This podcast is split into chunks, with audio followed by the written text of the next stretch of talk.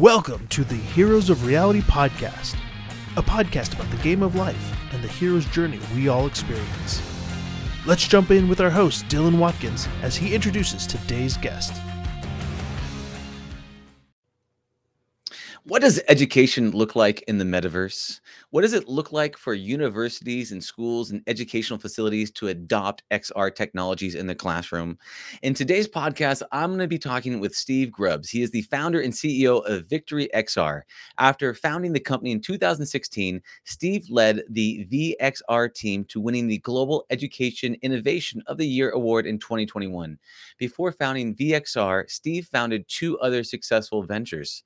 Steve served served in the state of Iowa legislature from nineteen ninety-one to nineteen ninety-seven, uh, sitting as the chair of the House of Education Committee. He holds a B B A in finance and a, D, a J D from the University of Iowa. So without any further delay, I'd like to welcome Steve.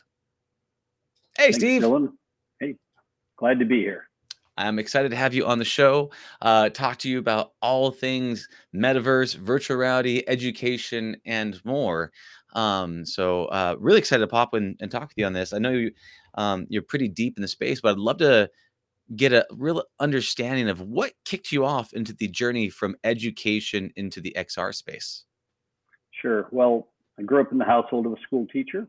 I served in the Iowa legislature as chair of the education committee and spent a lot of time trying to figure out, you know, how can technology actually move the needle rather than just uh, being a, a plaything or something that gets stuck in the closet. And so we've spent five years working on the the problem, and I, I feel like uh, we have made a lot of progress. And in some ways, I, I feel like we've had our first level of success, and uh, now we want to build on that. On that.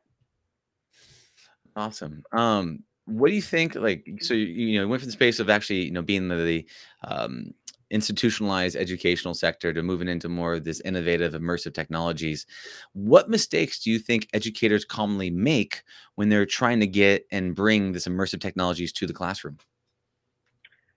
Well, the, the challenge with making that transition is that, first of all, you have to have a really decent understanding of what, what's possible. So for example, uh, up, up until the last year, mm-hmm. virtual reality has been introduced into the classroom, but now virtual reality has become the classroom. And and even though that's a small distinction in, in language, it's a very big distinction, big distinction in uh, reality. So um, what the, the what I would say is this: when a student goes into virtual reality by themselves, that's that's a positive, and they can learn a lot from it. But when the, those same students go into virtual reality with the rest of their class and their educator, and then they can travel around the world on virtual field trips, or they can uh, hold a human heart in their hand, that makes uh, learning come alive. And so it's, uh, it's, it's a big difference between the two. And, and that, that group learning, that multi-student learning in the same space, uh, in, in this virtual reality world, whether it's on a starship or Dinosaur Island, That that's a way that students, A, they remember more, they're more engaged, and they have greater satisfaction.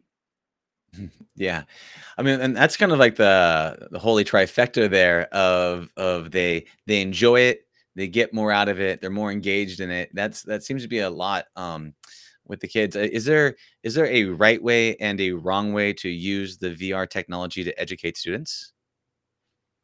Um.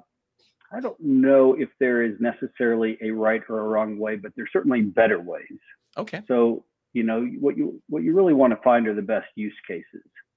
And you don't want to view virtual reality as a screen, because it's not a screen. So what a lot of times when I speak with educators, they say, so you watch this.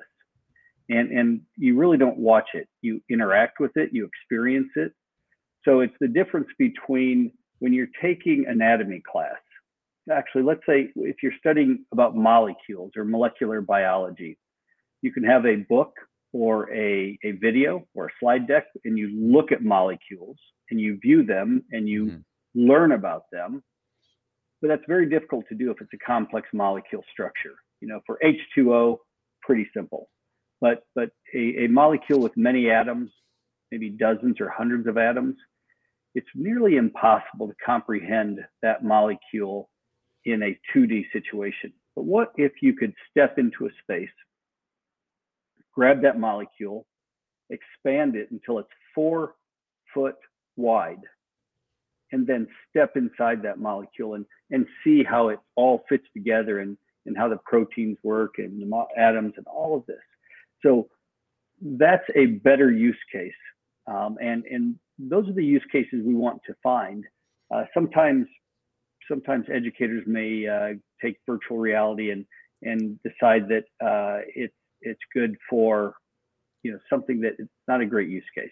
Mm-hmm. And so it's best to find those. So for example, thinking about math, geometry is a great use case for uh, metaverse education.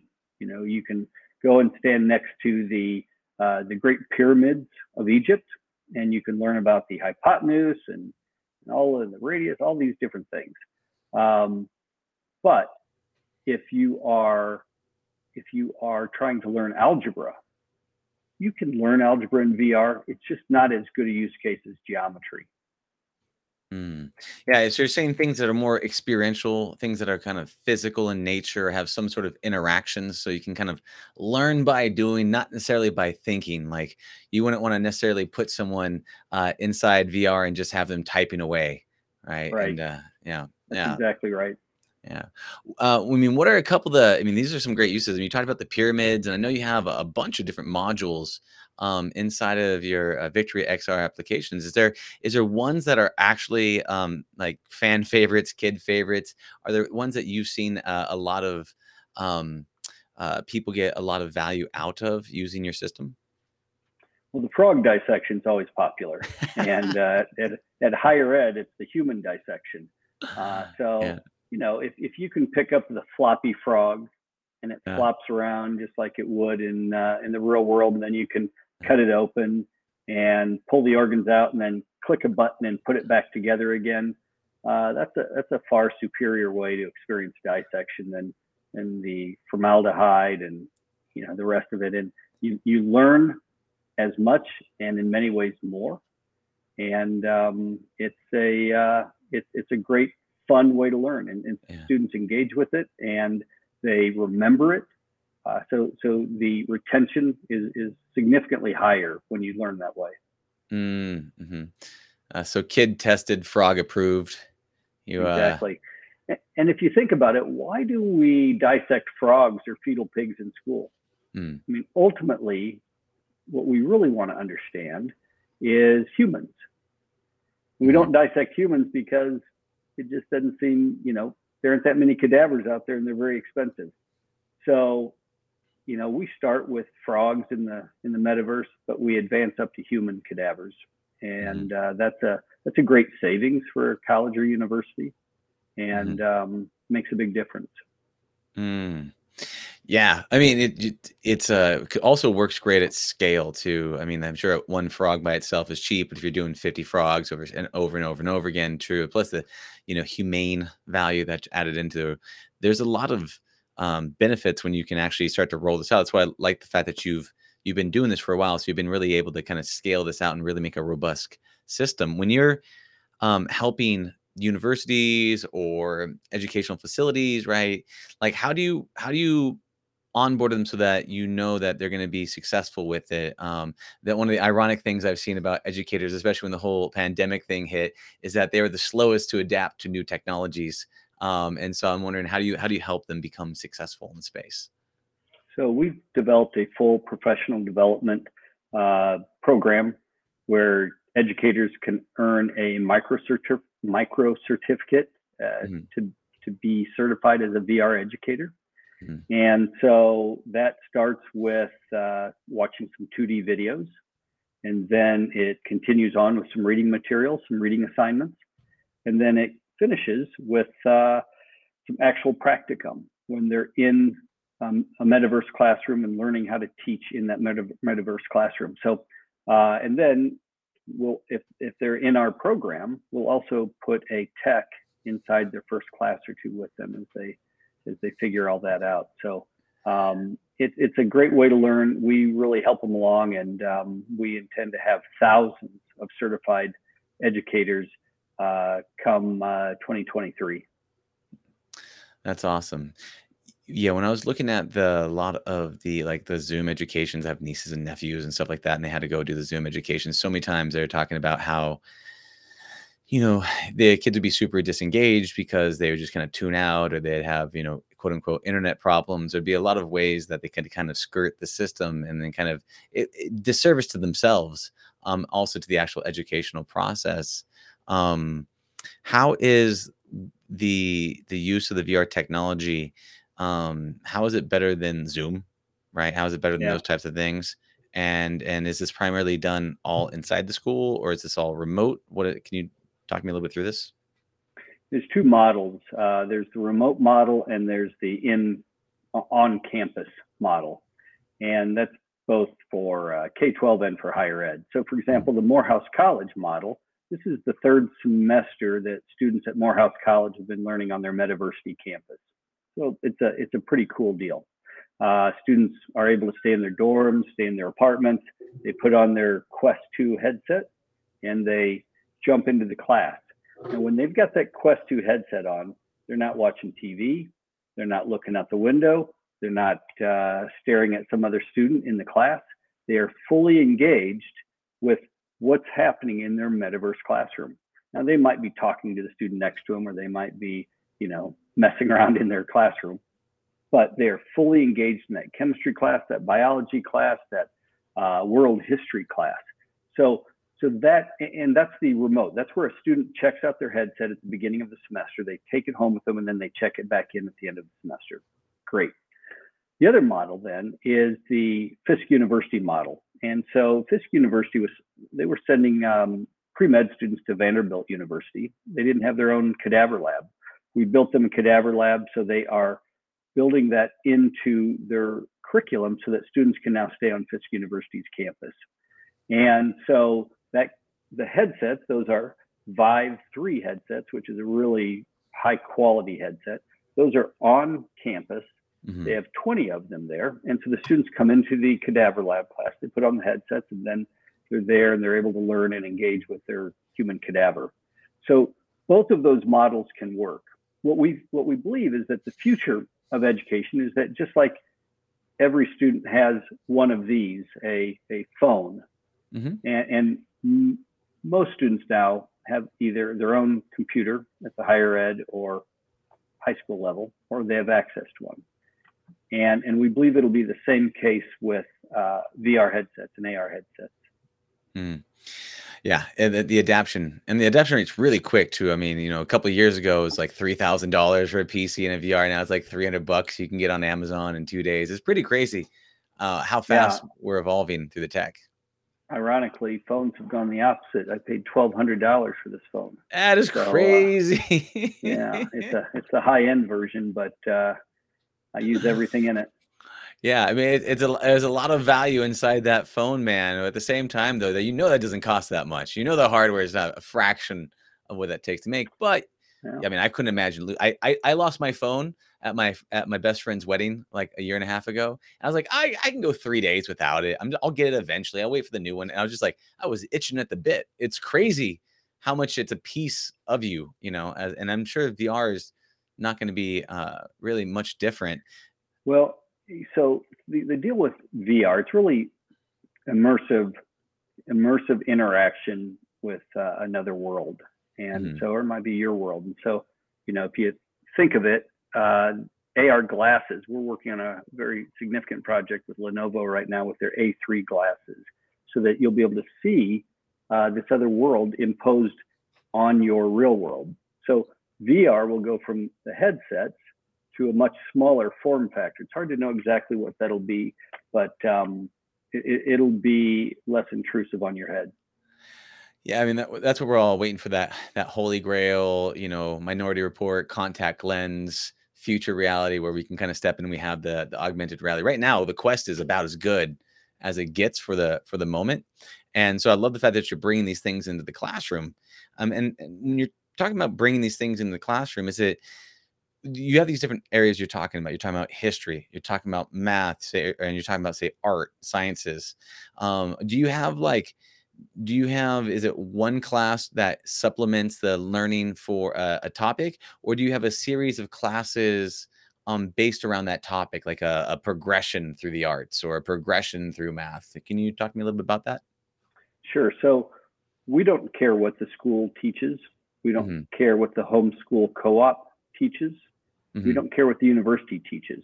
They've got their, they've spent years developing their class curriculum, their course, their book of courses. And so what we want to do is to help them uh, expand into a different way of delivering that education.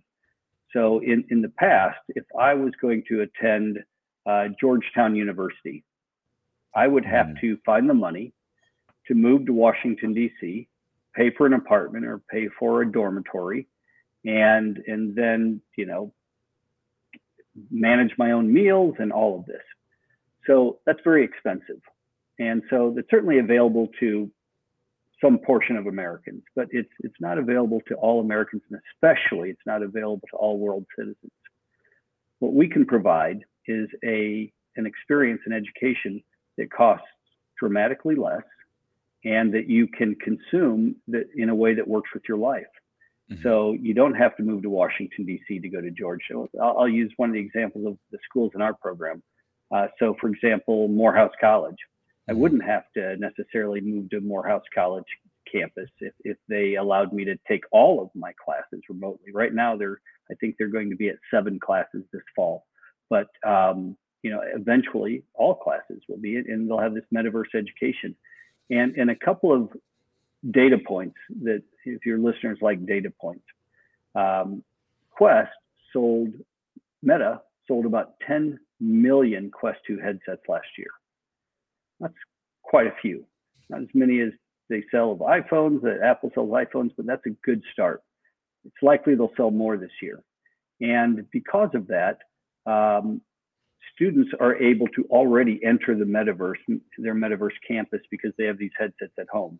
Then you move to Fortnite. So Fortnite is like a two D metaverse, if you will. Mm-hmm. Students from all over the world, they go there, they they fight, they win, uh, they jump off a bus, all of this.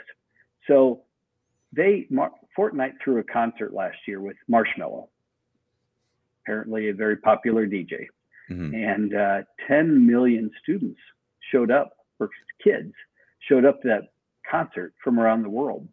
And so to me, that's a pretty big deal as well. I mean, so this generation of fourteen to twenty-four year olds, they already understand what the future looks like. You know, people my age, I have to explain it to them, and then I have to explain it again. And then I still am not sure they're understanding what I'm, what I'm talking about. But if you're fourteen to twenty-five, you completely get it already, and you're looking for schools that that offer this. Mm-hmm.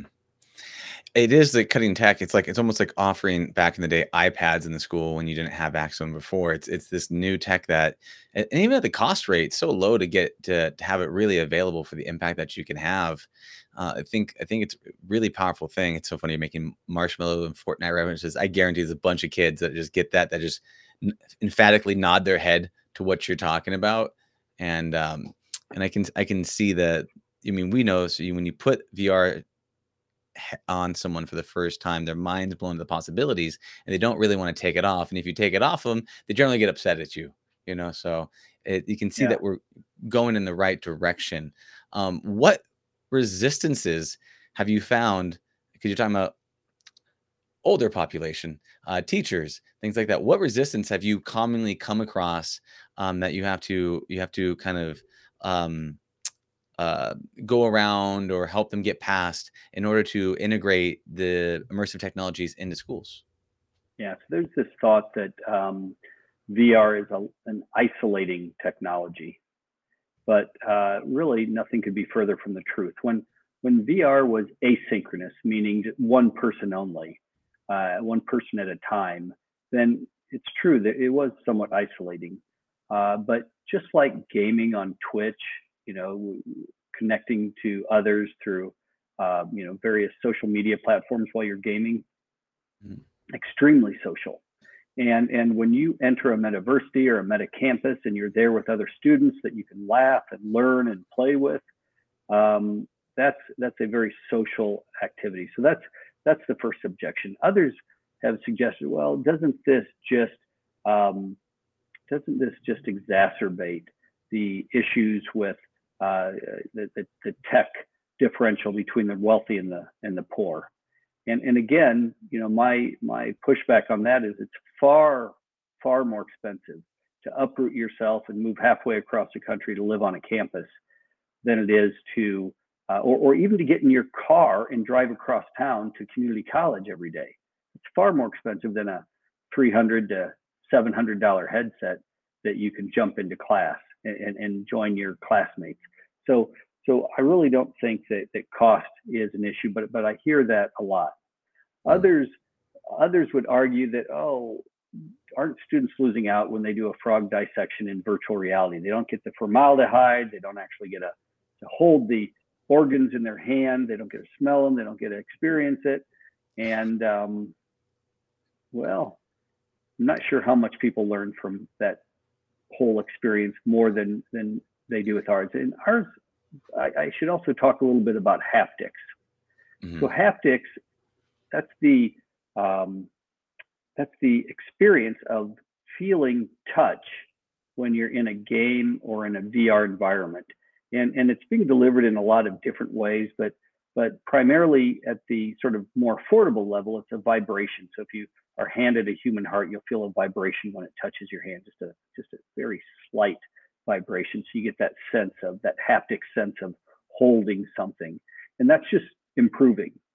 So So our belief is that in frog dissection and learning to operate on a on a, a human, that, that being able to kinesthetically pick up a scalpel, cut open a frog, cut open a human, and and to pull an organ out and to haptically feel that, but then to be able to click a button and put it all back together and do it again, this is far superior than the than the ways we've been doing it before. Are there some advantages to to doing it in person?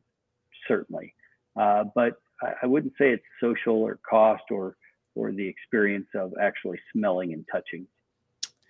Yeah, yeah, I could I absolutely could see that, especially with the dissection piece. Uh, the smelling, I think, is the only thing it teaches you is to become a vegan. You know, that's not a yeah. necessarily a um, an awesome experience. So, what you're looking at is you, you listed a couple of objections, right, around, you know, the, is it expensive? Is it, does it isolate? Does it, is it expensive? You know, is it better in, in real life? Or as the kid calls it, I R L. Um, you're talking about in terms of exp- expensive, like, do you ever help people around the, say, like, um, they want to, they want to write a grant, they want to get things ready, they want to be able to roll out this technology for their own university? Is there any things or advice or guidance you give around? Uh, cause I know a lot of schools, they have to petition to get this type of funding for these projects. Is there anything that yeah. you ever have advice around that? In January, I hired a full-time grant writer on our staff. Mm-hmm. So we have a grant form on our website that uh, people can fill out if they would like to go through that process. And then our grant writer helps them find it. And then she does most of the writing for them. So the, the reality is that uh, there is a lot of money out there for this sort of uh, technology that, that solves problems. And a lot of uh, people in the grant giving uh, business are, are interested in new solutions, and especially solutions that have a track record of working. And so um, that's one of the things that um, we are able to help with. If you if you're out there and you're listening and you you're interested in finding funding for a project, uh, come to our website and click the little grant form, fill it out. It takes literally five minutes, and then uh, Claire we'll uh, hopefully be able to work with you and get you some money to move forward. Awesome. Thank you, Claire. Mm-hmm. That's great. And so, I mean, so long, Pat, I mean, you, you can see that as you're going through the process, because I'm sure this wasn't a straightforward path to just, you know, uh, launch in two thousand sixteen and then up and out the door to kind of get to where you're at. You know, can you talk to me about some of the learning lessons that you and your company had, um, what I'd call threshold guardians along your hero's journey's path? Sure. You know, it's um, th- this is my fourth business, and um, I've learned a lot of little lessons over the years that that make a make a difference. Um, and mm-hmm. I'll just share I'll just share a few of them. You know, one is to One is to make sure you capture your downtime and reinvest it back into your business. If you're an entrepreneur, you know, I've never met an entrepreneur who succeeded in forty hours a week. But the reality is that that even within your forty hours, you have lots of little moments of downtime. It might be five minutes here, it might be ten minutes there. And, and this is the lesson I teach everybody that comes into our companies. It's called the law of small numbers. I didn't invent it, I heard it, I liked it. But the law of small numbers says that, that if you have a friction point or a waste, that's just a small amount. Typically, people will uh, put up with that small waste or that small loss of time or that small friction point because it's just not that big of a deal. But if it's a friction point that occurs over and over and over again, so say, for example, that um, you are losing um, five minutes an hour because your computer is running slow. Well, five minutes an hour over an eight hour day is forty minutes. forty minutes, that lost forty minutes over ten days is four hundred minutes. So over a month, you've lost twelve hundred minutes. And over ten months, you've lost twelve thousand minutes. And so let me just make sure I do the math right. But uh, so twelve thousand divided divided by sixty, two hundred hours. two hundred hours. So just because you're losing five minutes an hour due to a mm. slow computer, you've literally lost two hundred hours of productivity in a year. And you know, that's what, five? You've literally lost five weeks of work because of that small number. Mm. And so um, that that is a a bigger deal than people realize. And and throughout a day, throughout a business, there's there are many little friction points that might be thirty seconds, they might be a minute, they might be five minutes, but whatever they are, uh, they add up and they create a, a drag on your on your uh, company. So, for example, if you, you know, when they were first trying to get the, they, they were going to ride a bicycle and power a plane over the English Channel, and so it required that a that the plane had to be extremely light, but also the the plastic that they wrapped around the frame of the plane had to be extremely tight, so the so that the coefficient was just perfect, because mm-hmm. a human can only power a plane so far. And so as they were training on this, they got so far, and, and the, the the biker, who was very strong, made made you know a lot of progress, but then they started losing progress. And what they realized when they looked into it is that the wrap, the plastic wrap around the frame of the plane, it wasn't visible to the human eye. But when they measured it with calipers, they learned that that it had become just a little bit loose. And that little bit of, of drag that that created was enough to slow the biker down so that they couldn't complete uh, the goal of flying across the English Channel powered only by by human pedaling. So, so that's a great analogy for business, because frequently we run into these little things that create small uh, drags on our companies, and we don't realize it. But when you can eliminate those, when you can measure and eliminate those, then your company becomes faster, leaner, more agile, and ultimately, if your business model doesn't suck, more successful. That's great. And that's an, that's an amazing example too, because you look at that and you're like, oh, what's five minutes here? What's ten minutes here? And then it adds up over time, and then it kind of eats away. And then you look back, okay, where'd all the time go? And you aren't able to actually get that kind of that compounding momentum. Right. And what you're talking about is, mo- is that is that momentum of progress and being able to actually achieve so much more, um, because we've seen a lot of people that's like, it's kind of like something like if you go to the gym, you don't really work out. You kind of put in a little bit of time here and there. You're not compounding the real effort. So you're not really making those gains. You're barely staying aloft. And then a lot of entrepreneurs, they kind of they, they don't actually become profitable because they're just barely staying afloat over an extended period of time. And then eventually they'll they can't take it and they drop off. So yeah, the, the biggest example of if companies want to know the easiest way to to make the make a difference, mm-hmm. look at how you do meetings. So in, in a lot of companies, there's just a standard, they, they just schedule an hour for a meeting. Mm-hmm. And when you schedule an hour per meeting, maybe you need the full hour, but most of the time a meeting can be completed in thirty minutes if people come prepared for the meeting. And so, you know, in our company, we started enforcing some time ago uh, that unless that, that a sixty minute meeting must be the exception and a thirty minute meeting must be the rule. Mm. And by doing that, people capture literally an extra hour a day. And, and over, you know, over, if you, let's say you have three hundred days or maybe two hundred seventy days of work, you know, that's, that's a lot of time. Mm-hmm.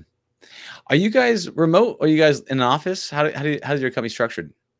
We're a remote company. Now mm-hmm. we have an office, and we, we have one person that goes into the office each day um, because there are things that might need to be done there. But, but we have employees in Montana and South Carolina and California and Iowa and Texas and all over Florida. Got it.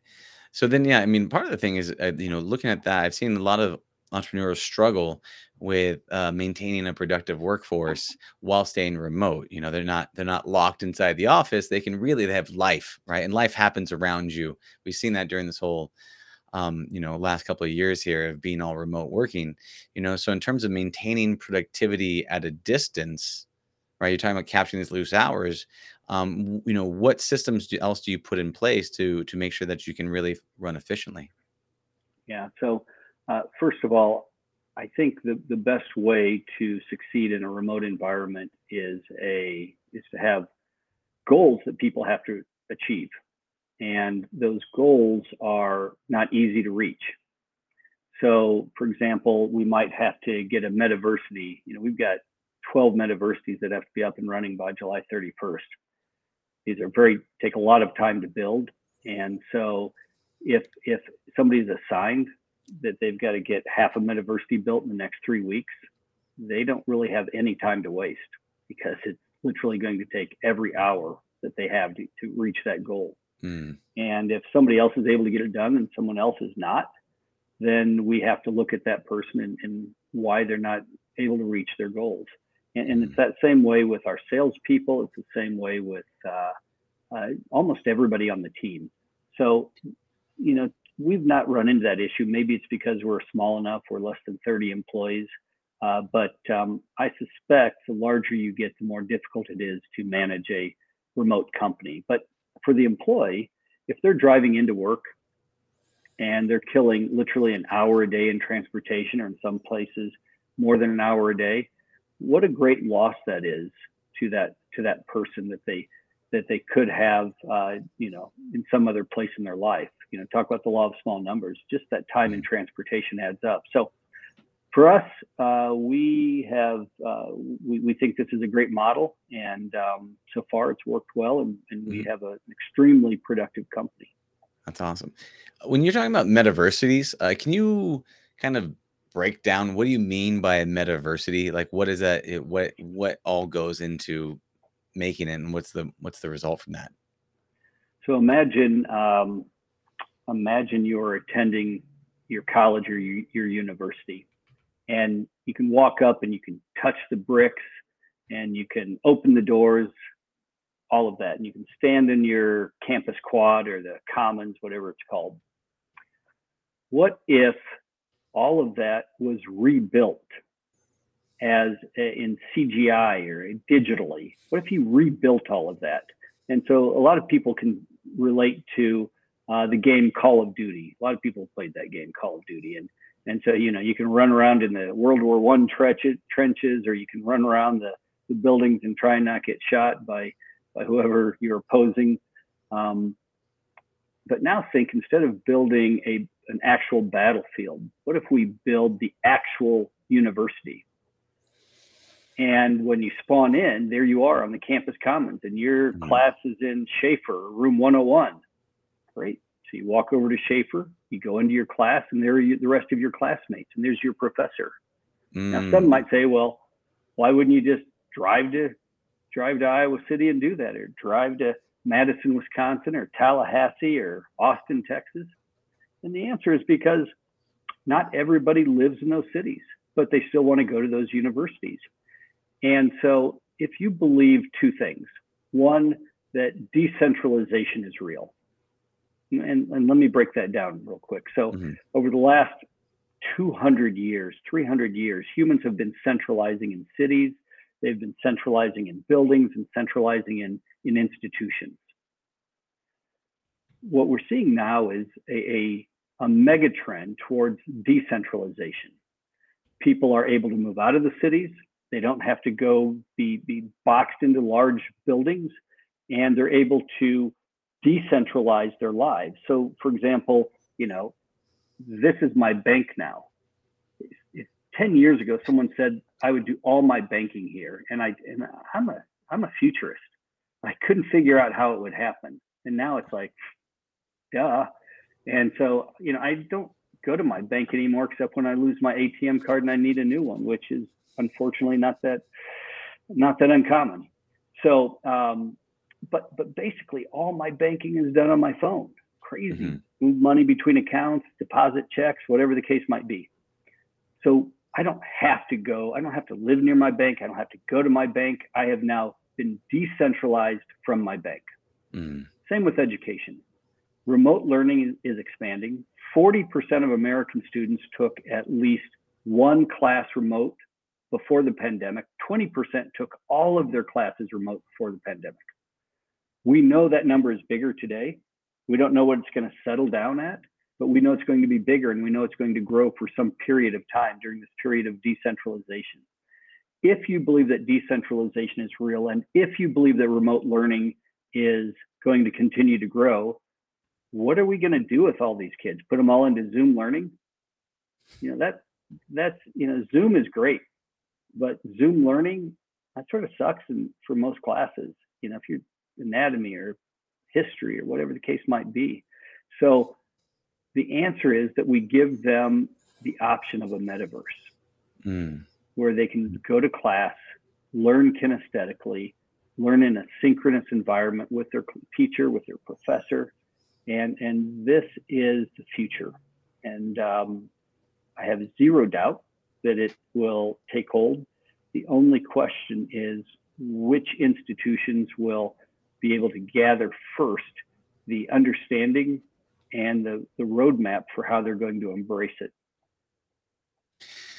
Yeah, I mean, we're all moving to this digital era. I mean, there in the in the nineteen nineties, uh, it was crazy to have a website. It was unusual, and then we, you know, we now adapt to it. In two thousand seven, you know, there's no real iPhones out there now. If you don't have an iPhone or some sort of smartphone, you're a weirdo. It's crazy how quickly the tech evolves, and it seems to be speeding up too. Because I mean, I remember a couple of years ago, nobody had V R headsets, and now it's super common uh, in terms of like just for, like it was like the the number one Christmas gift this last season for people to to get out and use.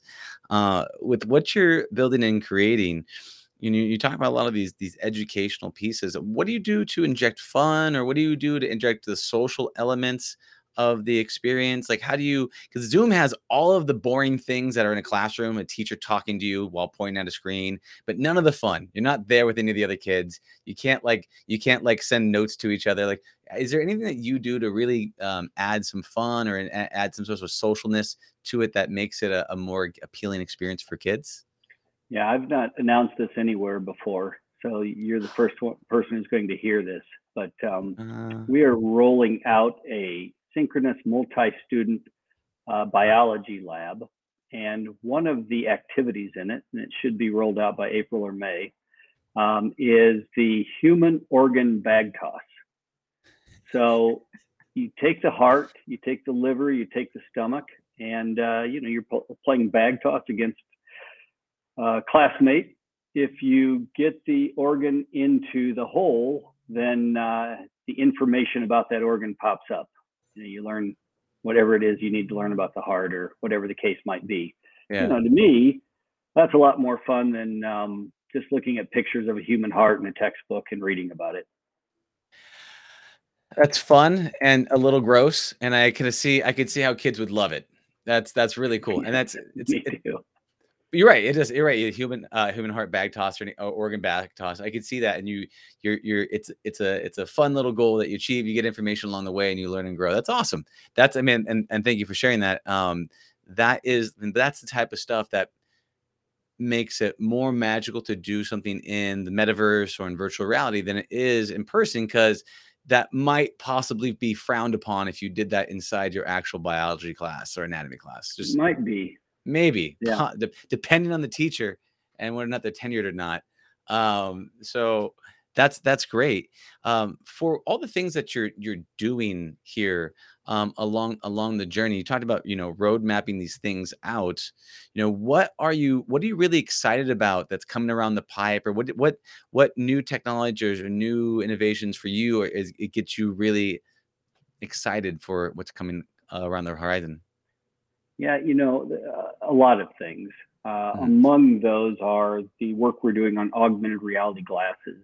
You know, we, it's exciting to me that uh, students globally will be wearing these A R glasses from Lenovo, or, you know, who knows, maybe Nreal or some other vendor, maybe Apple, and they will be learning as they go. Perhaps they will be in the forest and uh, they'll be identifying trees that, that pops up on their glasses. And, and that's the type of work that we haven't started yet, but we will start. Um, and so all of these things uh, that, that provide information when you're on the go uh, that, that can be useful.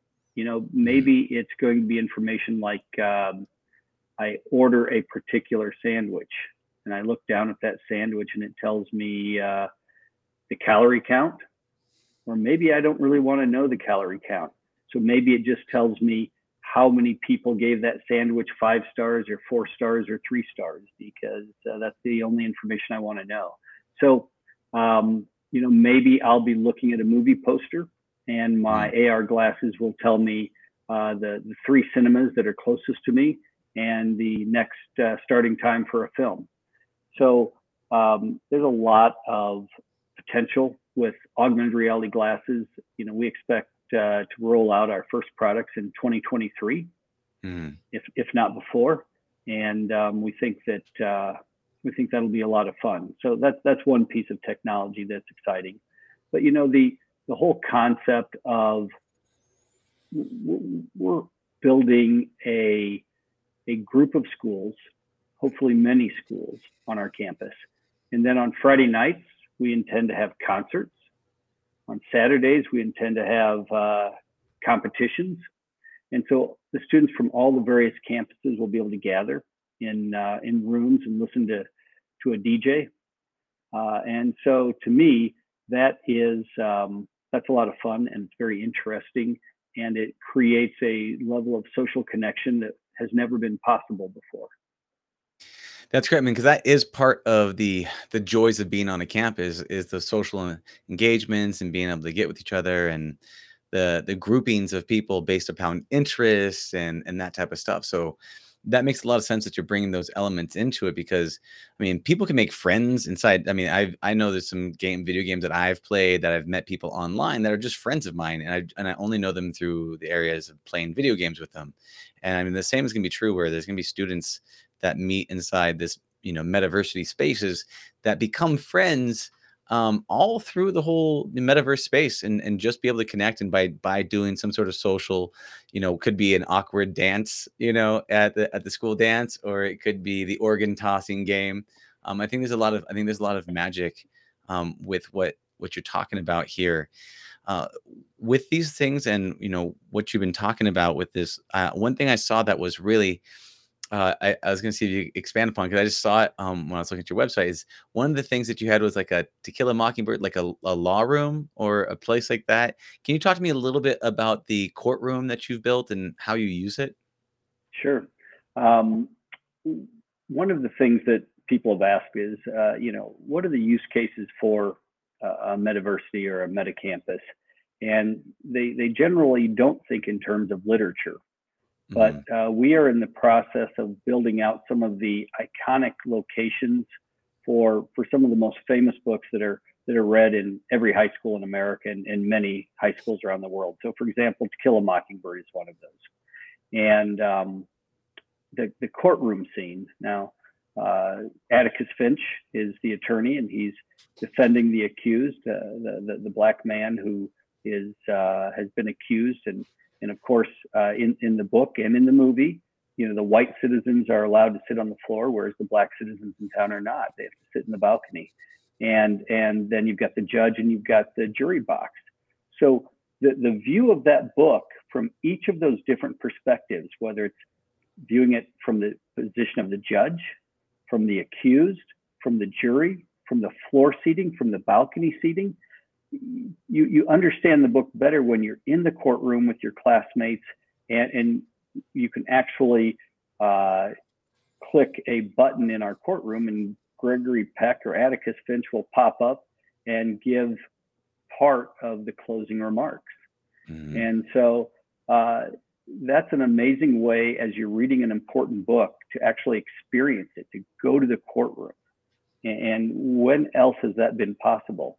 And, you know, uh, Lord of the Flies, you know, the the island yeah. where it all goes down. That's uh, that's something we're building. We're also, this is science, but we're building the Galapagos Islands and the U S S, uh, not the U S S, the H M S Beagle.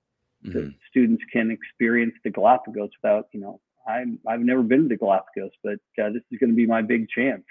So uh, these are the things that we think that are delivered through this opportunity. Yeah, it's so funny. As you mentioned these terms, I'm having flashbacks of my own high school back in the day. Uh, you're talking about the To Kill a Mockingbird, and also um, the, the the I Have a Conch, you know, from Lord of the Flies.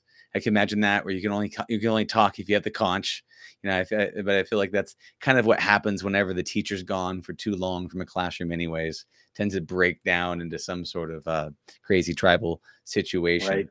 Yeah, uh, and when you're when you're doing these things, I know there's like.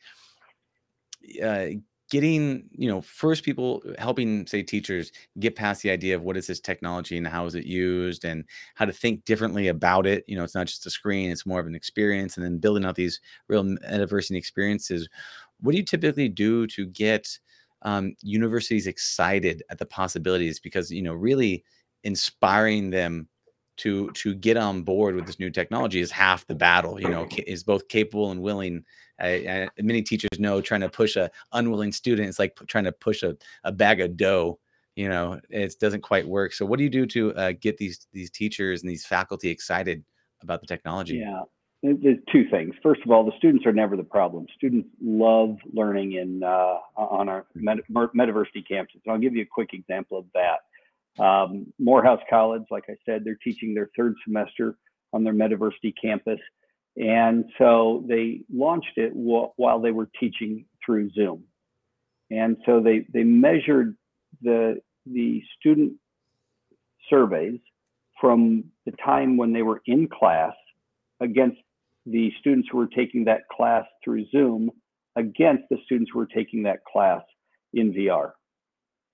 Hmm. And The in in against those three, the Metaversity campus, the grades were higher, the student engagement was higher, and the student satisfaction was higher. And that matters. So if you think about all these college kids who complain to their parents, who are paying this tuition, or maybe complain to themselves because they're paying the tuition, that they're paying all this money and they they have to sit in front of a two D computer and take a class through Zoom. Not happy, and university administrators heard heard it loud and clear, and now they're being sued over it.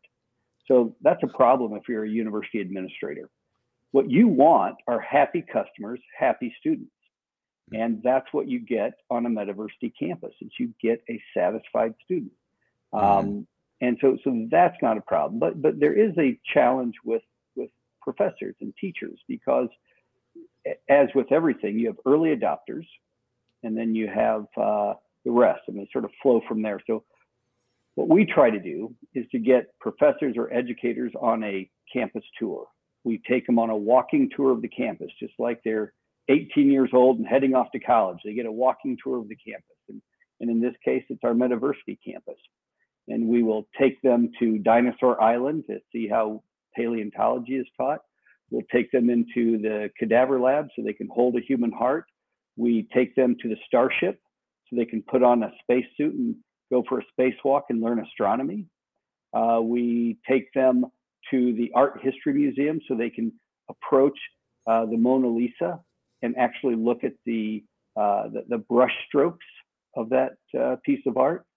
So this is how we get educators excited, because they suddenly realize that what they are seeing is not just the future, but a better way for students to learn. And, and there's, you know, maybe not every educator is ready to jump into something new, but we know that there are some that are, and they will lead the way, and then others will follow. Mm-hmm. So that's great. And I, I'm sure you could, uh, saying that to the teacher is one thing, but actually having them experience that is a wildly, wildly different experience for them to, to know and feel, because they can imagine what's possible um, for them. And then as you, I mean, as you make new curriculum, because Mike, it sounds like, you know, you work with them, you have a standard template of stuff that you're pulling from, but then you go to c- create new content, new materials. If, if, educators or universities or whatever want to make new content with you, say, oh, I've got a specific use case for X, Y, and Z. How do you go about that um, with them? What does that look like? So what we, as I said earlier, we don't create the curriculum or the course. We let mm-hmm. the educators, you know, for the most part, they've already taught this mm-hmm. information. And so what we do is we sit down with them and we understand their syllabus or their lesson plans, whatever the case might be. And we identify, first of all, what are the three D objects that they need? So for example, when Doctor Hamilton, Professor Hamilton, Ovell Hamilton at Morehouse College taught world history, we talked to him about the week he teaches World War Two history. And so we discussed, you know, what is the best place, the best way to deliver that education. And so what we did was we developed for him a World War Two battleship. So the students went to school that week on a battleship, and, and he is United States Navy retired. Oh, wow. So he was not only able to teach the class on the battleship, but he was also able to take them on a tour of the battleship and show them what, you know, we also have seen a battleship and the guns are pretty obvious, but what are all those other things sticking up? I don't know, but he was able to teach them, take them literally on a walking tour of the, the battleship and show them all the different pieces and what they're used for and what their purpose is. Uh, and, and at the same time, the battleship was floating in the Pacific. So he was able to teach about uh, the war in the Pacific.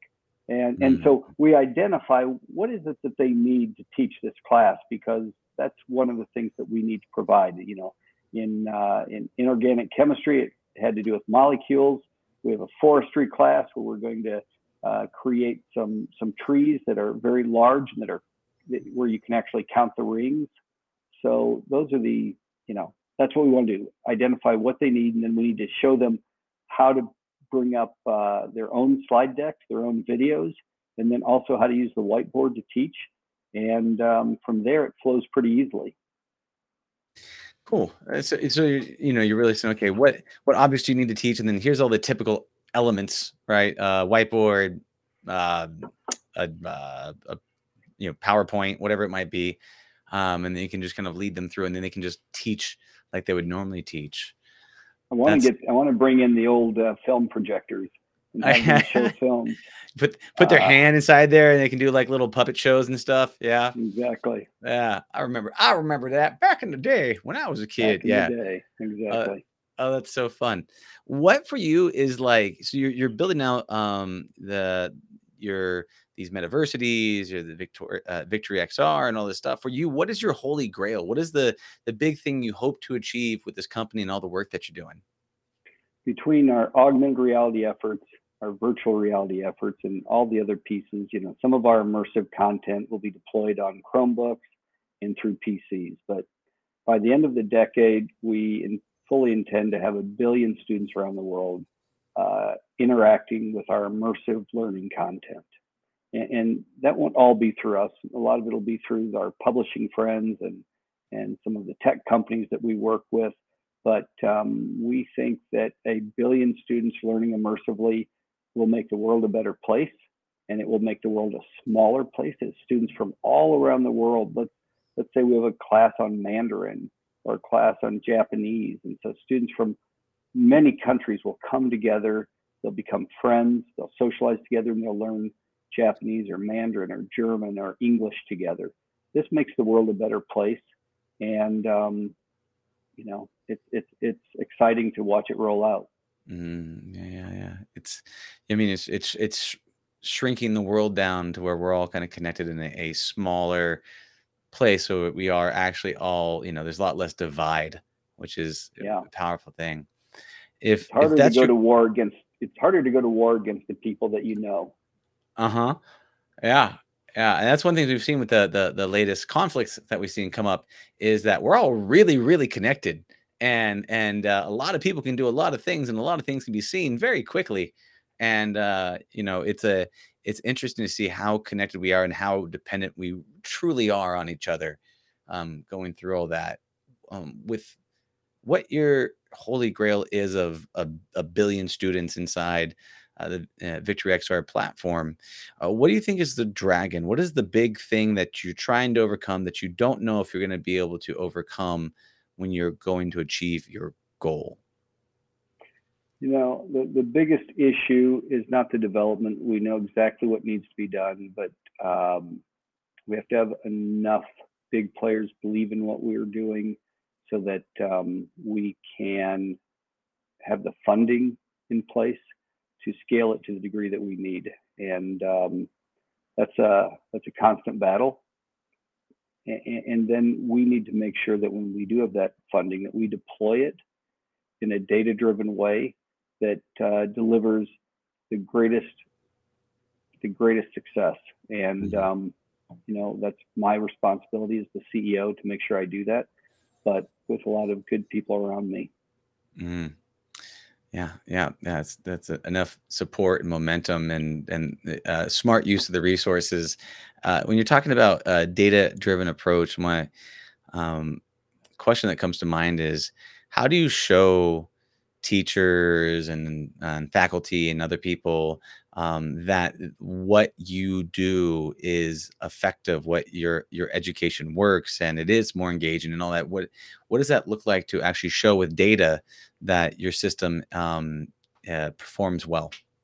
Yeah, so we we rely on the Morehouse College uh, case study, first of all. And we were fortunate that Qualcomm stepped up and, and funded the initial build out. But once it was built out, it was up to the professors and the students to, students to figure it out from there. So, so we've got a pretty good case study off the ground, but beyond our work with our curriculum or our, our content, um, there's a lot of other studies that, that show uh, the value of, of learning immersively. And, uh, you know, I, I can remember one study done in Taiwan where they actually did an E E G, a brain scan of students who were learning in the classroom in a traditional way, and then at rest, and then with a V R headset on. And when you look at that E E G, the brain just lights up when they're learning in V R. All the different parts of the brain are engaged. And so, you know, we point to that data. That's a pretty good one. Um, and you know, there's, there's plenty of studies that show that students retain dramatically more information through V R learning than um, through traditional means. And so, you know, it may not be the right solution in, in every case, but we know that it's a big part of the solution. Mm. That's fantastic. Yeah. It, it, I mean, you're hitting both sides of the brain. You can feel the excitement from how amazing V R is, but they also got to show the data for both sides because we have both those sides of the, of the brain, um, you know, and I think that's fantastic. Um, so with all of this being said and everything that you're doing, which I think is an, an amazing thing, is there anything else you'd like to let people know about before you tell them how to get a hold of you and your company? You know, what, what I would say is our company motto is crazy today, obvious tomorrow. Crazy today, obvious tomorrow. And if you think about it, you know, banking on your phone or self-driving cars or whatever the case might be, you know, what, what seemed crazy at the time is pretty obvious now. Doesn't seem like that big of a deal. We just integrated it into our lives.